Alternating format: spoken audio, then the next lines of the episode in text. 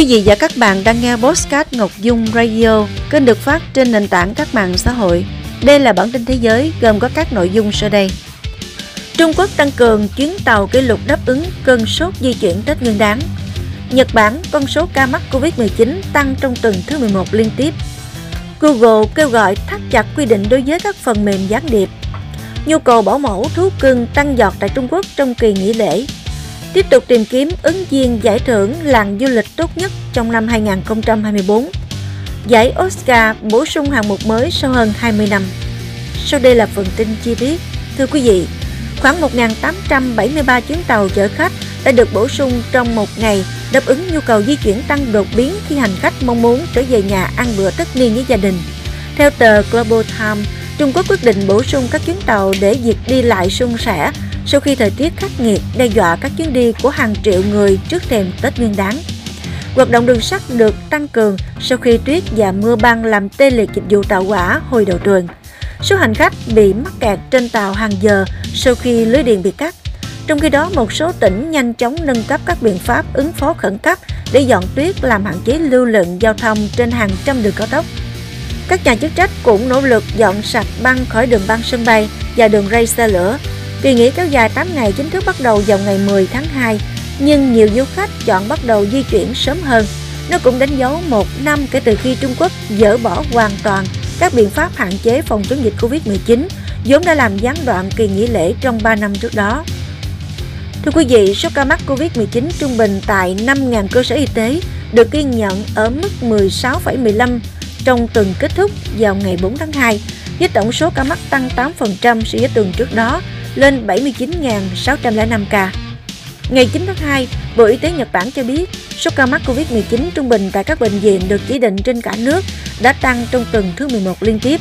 Sau khi COVID-19 được xếp ngang với cúm mùa từ tháng 5 2013, chính phủ Nhật Bản đã ngừng công bố số ca mắc. Hiện các số liệu được công bố theo tuần, tổng hợp thông tin từ các cơ sở y tế được chỉ định khám và chữa COVID-19. Google lên tiếng chỉ trích một loạt công ty phần mềm gián điệp mà hãng công nghệ này cho rằng đang cho phép sử dụng các công cụ tấn công mạng nguy hiểm để đánh cắp dữ liệu, đồng thời kêu gọi Mỹ cùng các đồng minh làm nhiều hơn nữa để ngăn chặn tình trạng này. Các công ty phần mềm gián điệp thường nói rằng sản phẩm của họ nhằm mục đích phục vụ an ninh quốc gia của chính phủ. Tuy nhiên, các phần mềm này nhiều lần bị phát hiện được sử dụng để đánh cắp dữ liệu từ điện thoại của người dùng trong thập niên qua. Công nghệ gián điệp ngày càng chịu sự giám sát chặt chẽ hơn kể từ khi phần mềm gián điệp Pegasus của công ty Aneso Israel được tìm thấy trên điện thoại của nhiều người trên toàn cầu. Báo cáo của Google được đưa ra trong một ngày sau khi Mỹ công bố chính sách hạn chế thị thực mới đối với những người mà Washington cho là đang lạm dụng phần mềm gián điệp thương mại, cho phép áp đặt hạn chế đối với những cá nhân được cho là có liên quan đến việc lạm dụng phần mềm gián điệp thương mại, cũng như đối với những người ủng hộ hành động này và hưởng lợi từ đó.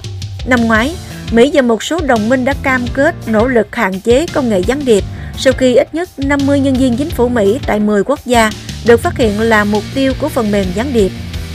Trong dịp Tết Nguyên đán 2024, ngày càng có nhiều người nuôi thú cưng ở Trung Quốc phải chi nhiều hơn để đảm bảo thú cưng của họ được chăm sóc tốt. Từ đó, các dịch vụ bảo mẫu thú cưng cũng hốt bạc. Khi Tết Nguyên đán đến, giá dịch vụ chăm sóc thú cưng ở Trung Quốc đã tăng đáng kể Đặc biệt vào thời điểm ngày càng có nhiều người Trung Quốc sở hữu thú cưng nhiều hơn bao giờ hết. Với kỷ lục 9 tỷ lượt đi lại dự kiến được thực hiện trong đợt cao điểm xuân dần năm nay, những người nuôi thú cưng không thể mang theo thú cưng trong chuyến về nhà. Lần này đang tìm đến dịch vụ bảo mẫu thú cưng. Thông tin trên các nền tảng phổ biến dành cho dịch vụ thú cưng bao gồm Xianyu và Mao cho thấy giao dịp này giá cao hơn bình thường khoảng 20 đến 50% và chỉ còn ít lịch trong thú cưng cho đợt lễ từ ngày 10 đến ngày 17 tháng 2. Dịch vụ này sẽ bao gồm spa thú cưng, vận chuyển, dọn dẹp chỗ ở, đến nhà cho thú cưng ăn, đi dạo và chơi với chúng. Cục Du lịch Quốc gia Việt Nam Bộ Văn hóa Thể thao và Du lịch thông tin Tổ chức du lịch Liên Hợp Quốc UN Tourism đã thông báo mở đăng ký cho giải thưởng làng du lịch tốt nhất lần thứ tư với các quốc gia thành viên, trong đó có Việt Nam.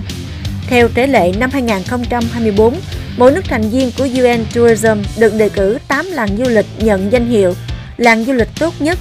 Ứng viên đăng ký được ban cố vấn độc lập đánh giá dựa trên các bộ tiêu chí tài nguyên văn hóa và thiên nhiên, phát huy và bảo tồn tài nguyên văn hóa, kinh tế bền vững, xã hội bền vững, môi trường bền vững, phát triển và liên kết chuỗi giá trị du lịch, quản trị và ưu tiên du lịch, cơ sở hạ tầng và kết nối, sức khỏe, an toàn và an ninh.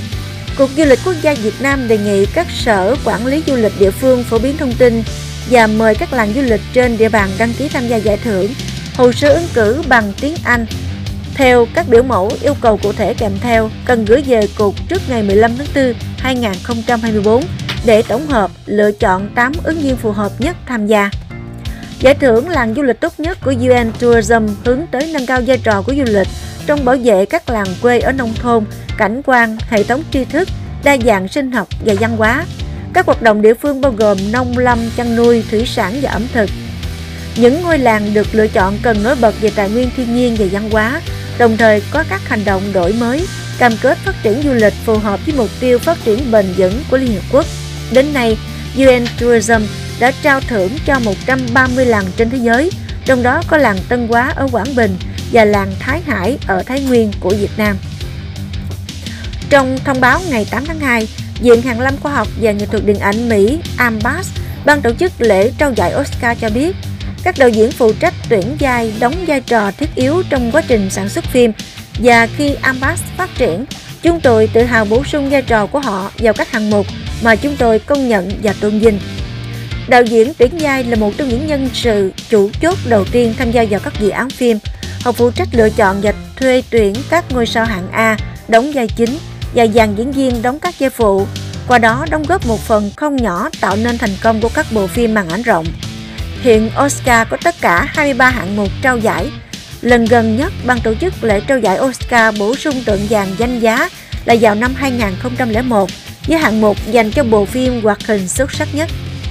Vừa rồi là bản tin thế giới. Cảm ơn quý vị và các bạn đã theo dõi.